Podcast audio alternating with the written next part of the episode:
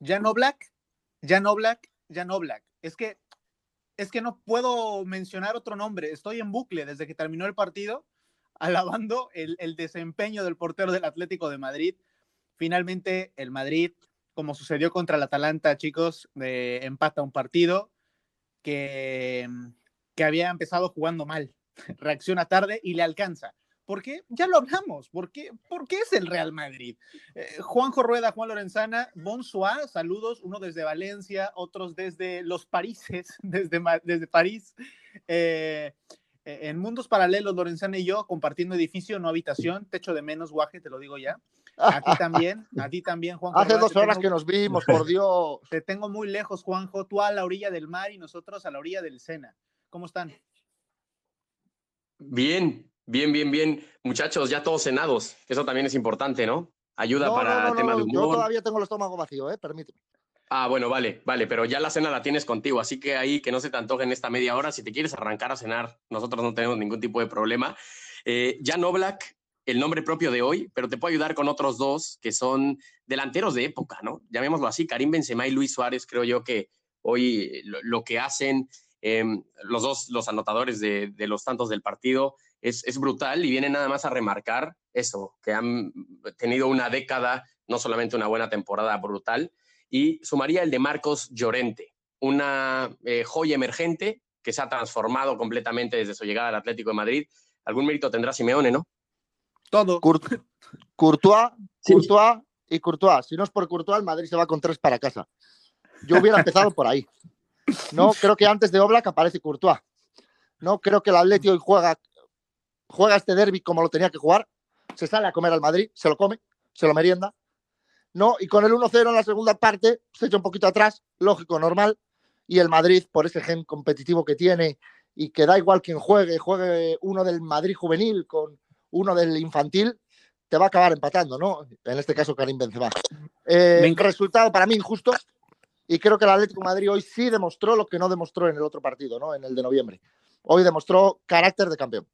Me encanta que hayamos empezado el podcast un poco interrumpido mencionando nombres al aire, porque, porque es parte de, de lo que deja este derby, ¿no? Muchos nombres propios a los cuales destacar, un derby que era determinante para pues cualquiera de los tres aspirantes directos a ganar esta liga la victoria del Barça desde luego le reconforta a él como institución, a Kuman como entrenador, al Real Madrid, por supuesto. Hoy la liga, por ser un podcast de actualidad, está parejísimo. El Atlético de Madrid tiene, con, tiene 59 puntos, el Barça 56, el Real Madrid 54.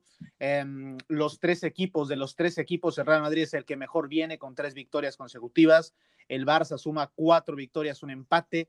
El Atleti se ha caído en los últimos cinco partidos con apenas dos triunfos, dos empates, una derrota. Em, esta liga, esta liga es para cualquier otro, menos para el Atlético de Madrid, Juan. No, esta liga es para el Atlético de Madrid. Yo eh, podemos vender toda la moto que queráis de que hay liga, ¿no? Porque tú ves los números y dices, ah, bueno, pues sí, le pueden alcanzar, ¿no? Yo creo que ni Barça ni Real Madrid están al nivel del Atlético de Madrid ni lo van a estar. Creo que no hay liga. Lo sigo pensando. Creo que si el Atlético de Madrid llega a fallar antes del derby contra el Villarreal, entonces ahí sí hubiera habido liga. O si el Real Madrid llega a ganar a la Real Sociedad, igual si hubiera habido liga por eso que ya hemos hablado en otros capítulos de partido a partido, ¿no? Ese, ese llamado vulgarmente canguelo, ese tembleque de piernas, ¿no? Ese decir, ay, ay, ay, ay, ay, que viene, que viene, que viene, ¿no?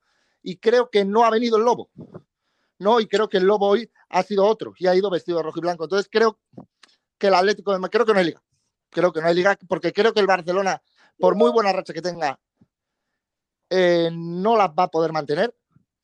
Creo que el Real Madrid no tiene equipo para mantenerla a una liga tan larga de 38 jornadas. Y creo que el Atlético Madrid es el equipo más fiable ahora mismo de España. Y lo sigue siendo. Y a pesar de que tuvo ese traspiés en esa semana fatídica contra el Levante, luego esa derrota en Champions frente al Chelsea que hizo mucho daño, eh, se repone. Se repone y lo demostró en noviembre también. Perdió el derby, de una manera más justísima y al día siguiente ganó. Perdió contra el Cornellá en Copa y al día siguiente ganó. Este Atlético no se viene abajo, sino que se rehace, se resurge, ¿no? Y creo que esa es la clave de esta liga. Juanjo. Señor Lorenzana, yo no se la compro. yo pienso, yo, pienso lo, ¿eh? contrario. Eh, me ha gustado cómo la has vendido, pero no te la compro. No te la compro porque creo que el Atlético ha mostrado eh, que no se la termina por creer. No sé si compartes esa opinión, eh, Dani. el bandazo en Europa, que sabemos que es otra cosa. Esta última racha de la que habla Dani. al Madrid lo tiene hoy tomado del cuello y lo termina soltando, lo termina dejando vivir. Y si dejas vivir al Real Madrid, todos sabemos lo que termina ocurriendo. Eh, yo no veo al Atlético con esa pasta de campeón, incluso si hubiera ganado. Y, me explico, para mí hoy lo que se jugaba, antes que cualquier cosa, era la eh, supervivencia del Real Madrid, porque si el Madrid hubiera perdido, seguramente al Madrid ya no lo hubiera alcanzado para, para llegarle al Atlético. Pero ahí está el Barça, y ahí está el Barça eh, pisando fuerte a mí me da mucho gusto ver que, la liga esté tan apretada. Creo que eh, esto viene bastante bien para el espectáculo. Eh, y yo tengo un apunte que antes de que se me olvide lo quiero sacar un poquito fuera de contexto. Esa cámara que, está sacando ahora la liga, 8K, que ya la habíamos visto en, la NFL, me hizo pensar que así como los videojuegos cada vez se parecen más a la realidad, la realidad como que cada vez se parece más a los videojuegos, ¿no? No sé, eh, está yendo de la mano con el espectáculo que estamos viendo entre estos tres trabucos en el terreno de juego. Oye, apunte, apunte de la supercámara y qué bueno que lo mencionas. Yo veo a todos encandilados con la cámara. A mí me da igual. Perdón si soy un insensible. A mí también, lo siento, Juanjo, me da igual. Pero. Me dejaron solo, venga. Sí, te dejamos solo y encuerado, porque fíjate que em, de nada sirve una cámara 8K cuando tu tele lo máximo que emite es 4K. O sea, e, e, es, inútil desde entonces. Incluso ahora que las que televisiones 4K son más accesibles para muchos, pero cuando recién empezaban a salir y que decían los primeros canales transmitiendo en 4K, daba igual si tenías una tele que reprodujera en HD 1080, ¿sabes? Eh, Pero por algo la gente está tomando en cuenta que, que se ve muy bien, ¿no? No, porque es algo que... ¿Tú crees que es un tren? Es, es, es, un tren de la moda y es algo a lo que nuestro ojo no estaba acostumbrado en las transmisiones audiovisuales, pero no por el 8K, sino por una cámara con un segundo plano desenfocado. Esto en fotografía ha existido toda la vida, ¿eh? Toda la vida. Si a la gente le gusta, qué bueno que le guste. Es tal vez gente que no tiene por obligación estar inmersa en el mundo audiovisual, pero es que planos así vemos en documentales de National Geographic, de Discovery Channel desde hace 25 años. Y en nuestras ¿Qué, notas de regañada, qué regañada me estoy llevando, ¿eh? No, no, por un detalle. Porfa, porfa, Juanjo, permíteme, Dani, y en nuestras notas de tu DN también se ven esos planos, por favor. Ponte la medalla que quieras, guaje, yo te la regalo. No, no, tú también, ¿eh? por supuesto, más. incluso mi padre, mi padre, que grababa bodas, grababa a la novia en primer plano y al fondo, en segundo plano, desenfocado la cruz en la iglesia. O sea, son planos que se vienen viendo desde la época de los hermanos Lumière. Eh, eh, eh, no, no, vayamos ahora a comprarle la moto a una productora por tener esta chispa de genialidad, que está muy bien, pues, pues, sí, pero, pero no, no, no compramos, no, como, como, como decía Ricardo La Volpe, no vendamos, vengamos aquí a vender espejitos, ¿no? Juanjo no... va contra ti, va contra esto va contra la liga. O sea, no, le ha metido un sopapo así, pum, pum. me, fue, me, fue, peor que a la defensa del Madrid en el primer tiempo, ¿eh? ah, ok. Bueno, después de, de, este, de este golpe de furor, este... Furor era uno de los mejores programas de la televisión española, de Antena 3, concretamente en los años 90, maravilloso. Y, y una marca de pantalones en México.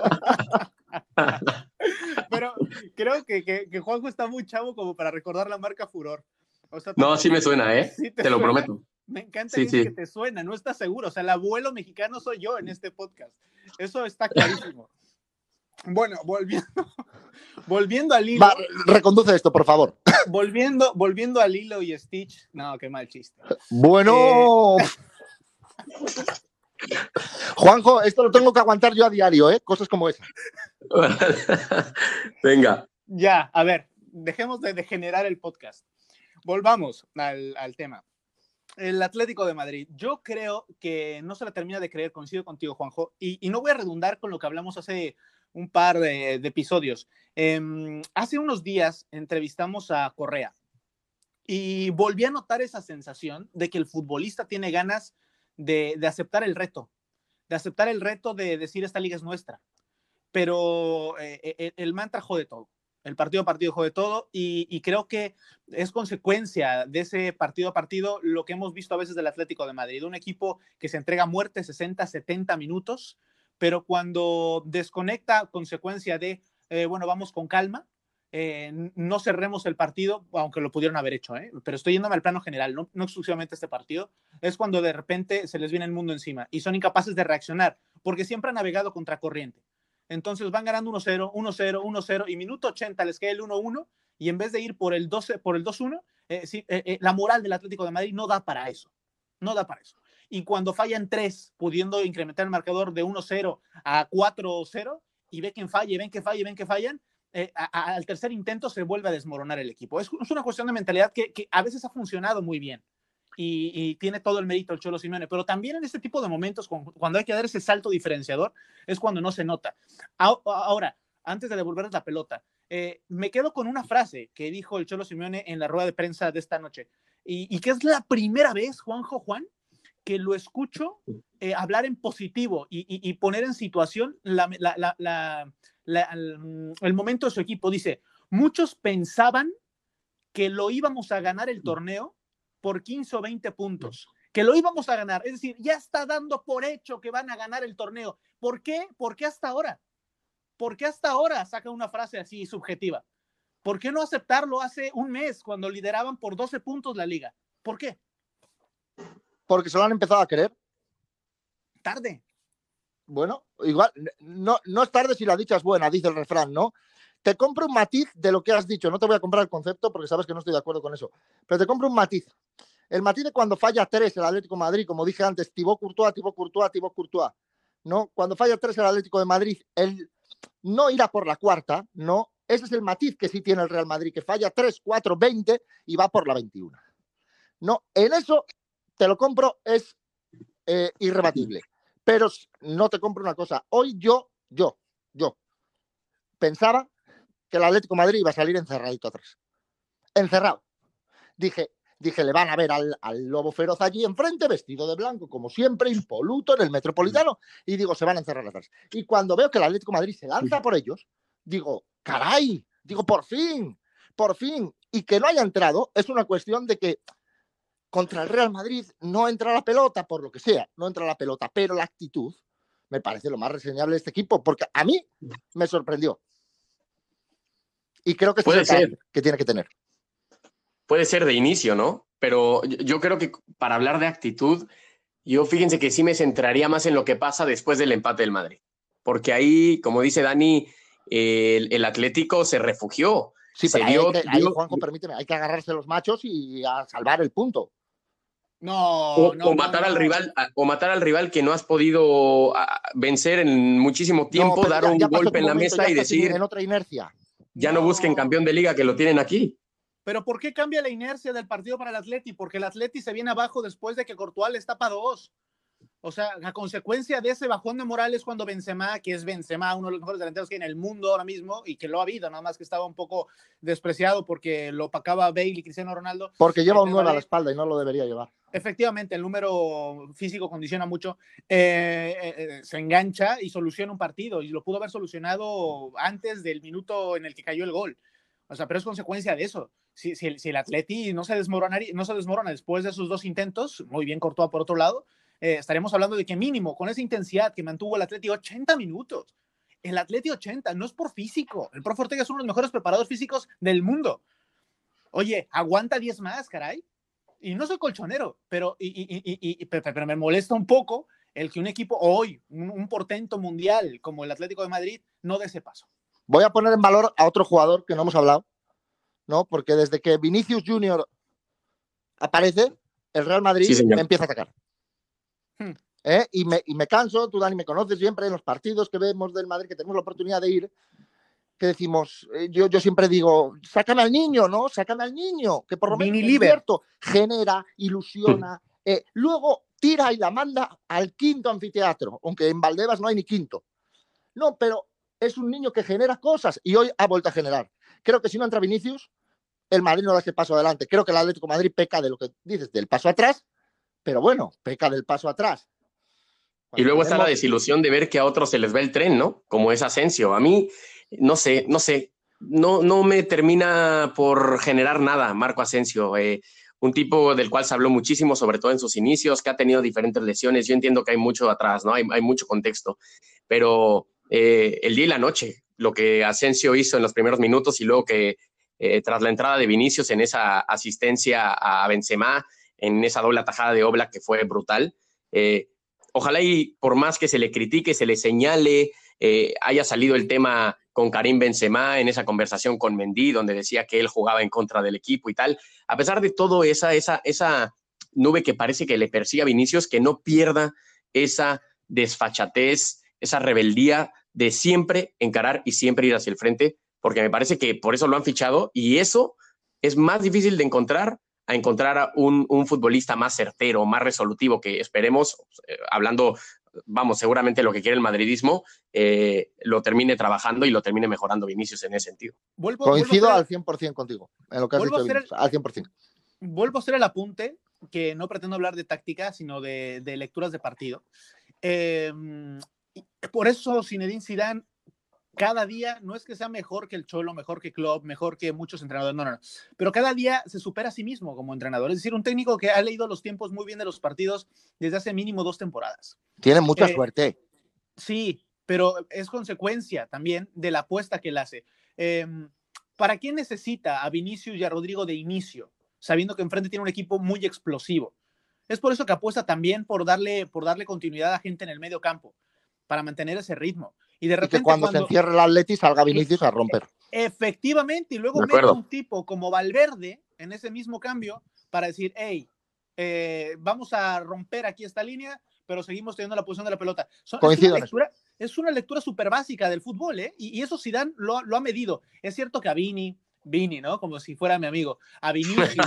Vini, Vini, Vini, con la carita que tiene Vini, por favor con la sonrisa además, que dientes más blancos no he visto en mi vida, este, eh, eh, eh, a, Rodrigo, son jugadores obvio que les gustaría jugar más, por supuesto que sí, pero es el perfil de aire fresco que necesita el Madrid de Zidane.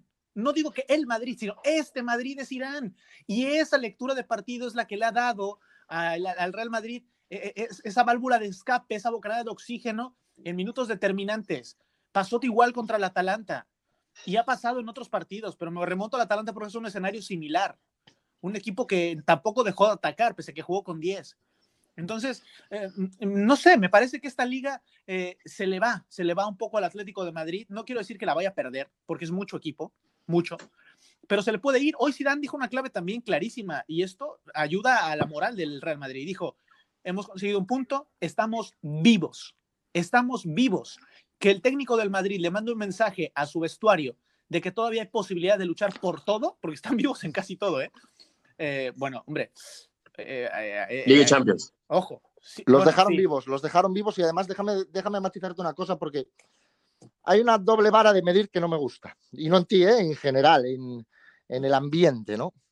El otro día el Madrid, con el Atalanta, que lo has mencionado, está contra un jugador menos, está contra un jugador menos, no durante casi setenta y pico minutos y va al tran tran con el 0-0 tan tranquilo, ¿no? Si ese partido lo hace el Cholo Simeone, me quiero yo imaginar las críticas.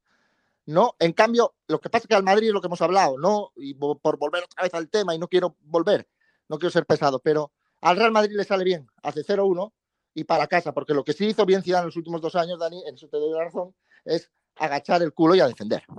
Porque no tenemos ni a Cristiano, ni a Bale, ni al otro, ni al de la moto. Por eso. Que metan Así ganó la liga es, o sea, vamos, al 100% contigo.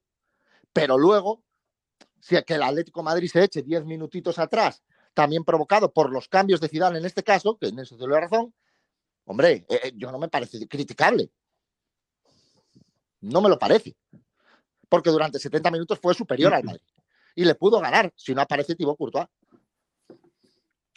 Yo no estoy seguro si es objetivo del podcast, pienso que no el hablar del arbitraje, pero justamente ahora que dices esta parte de la doble vara, yo no entiendo lo de los penales, o sea, yo no entiendo cuándo se marca un penal, cuándo no se tiene que marcar, eh, en cuanto a las manos en el área.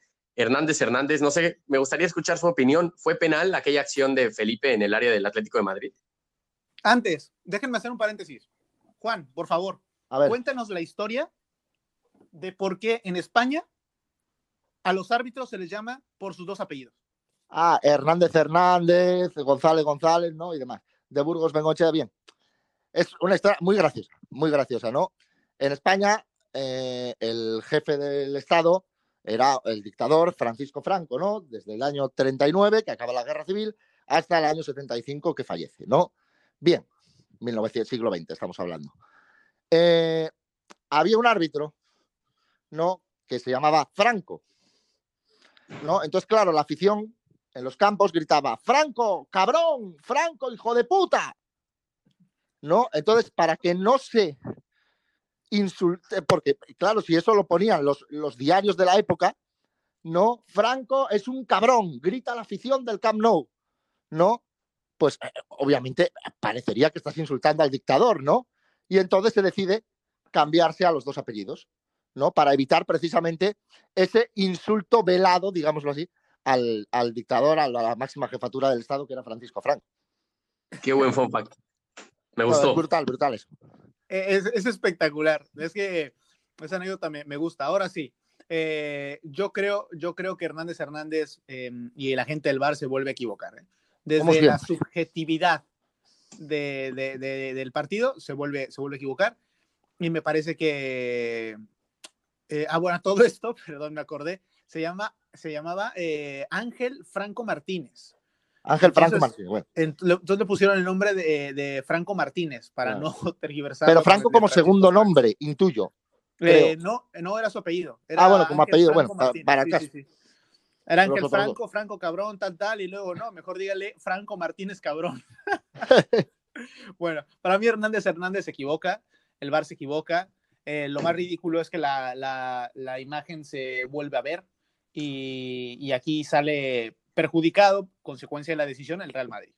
Yo voy a decir una cosa, yo no me el otro día me recordó por un momento la mano de Felipe a la mano del inglés del otro día de la Copa. Para mí no es penalti ni una ni otra. Eh, no es penalti, pero por una sencilla razón, porque si pitamos todas las manos nos volvemos locos. Nos volvemos locos. Yo me pasa como a Juanjo. Llevo 32 años viendo fútbol y todavía no sé qué mano es penalti y qué mano no es penalti. Cada año me lo cambian. Cada seis meses mandan una circular. Cada cuatro es que la mano, si es punible o no punible, si es voluntaria o no voluntaria, si ocupa un espacio que no sé qué, que no sé cuánto, se lían con tecnicismos que al final la gente está como nosotros tres ahora, perdidos, absolutamente, y no precisamente porque se haya caído un vuelo desde Sydney a Los Ángeles, ¿no?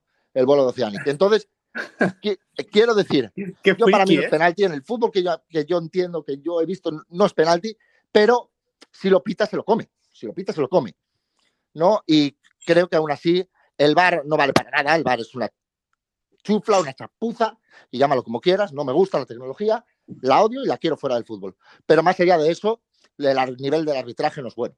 No es bueno y creo que no fue acertada la decisión de poner a Lucas Hernández en el VAR. Porque el mismo Butragueño creo que lo dijo hoy, eh, refrescarme la memoria si me equivoco, creo que soltó alguna, ¿no?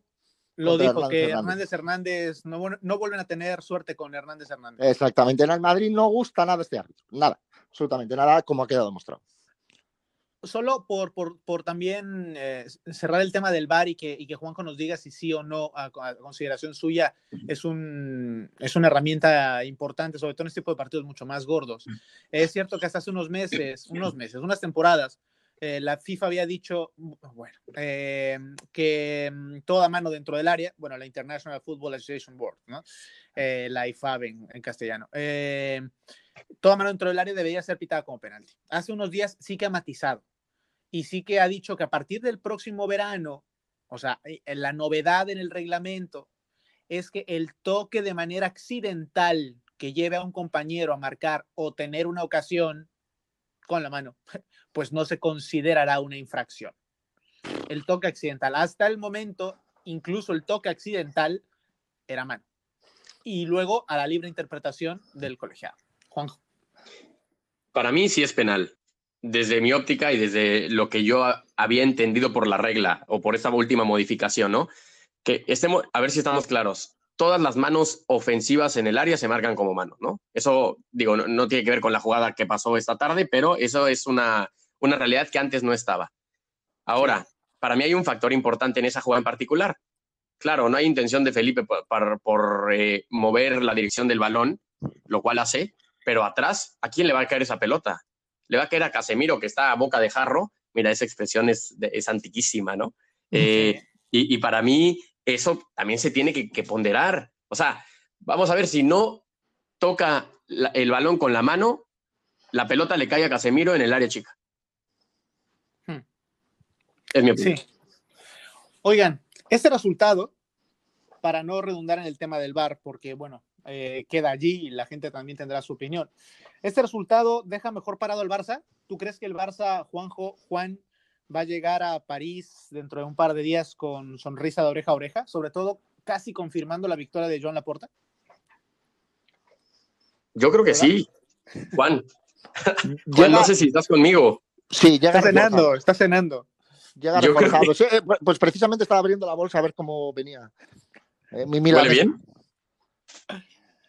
Bueno, pueden comentar si quieren el respecto. no, yo, yo decía que yo creo que sí, o sea, en las medidas de sus posibilidades, esto no quiere decir que vaya o no a remontar. Eh, el Barça llega reforzadísimo por, por el resultado que, que, se vivió en el Wanda, ¿no? Eh, no sé si hubiera preferido, aunque eso parece sacrilegio, y en teoría eso no lo va a decir un, un barcelonista, que el Madrid hubiera ganado. Pero, pero sin duda que quería que el Atlético de Madrid fuera puntos. Sí, sí, Juan. La Porta el otro día en la COPE con Juanma Castaño dijo que eh, preferiría que perdiera, no, ¿cómo dijo? Que ganara el que no va primero.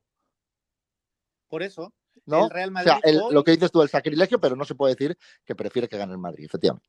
Este, este domingo eh, estaba leyendo algunos tweets de compañeros que están cubriendo. Yo no opino, Danilla. ¿Eh?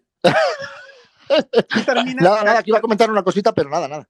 Sí, sí, sí, pero va, relacionado con esto. Ah, va, no, no, perfecto, por supuesto. Este, pasapalabra, ahora, ahora te la devuelvo. este, es como una pared, ¿sabes?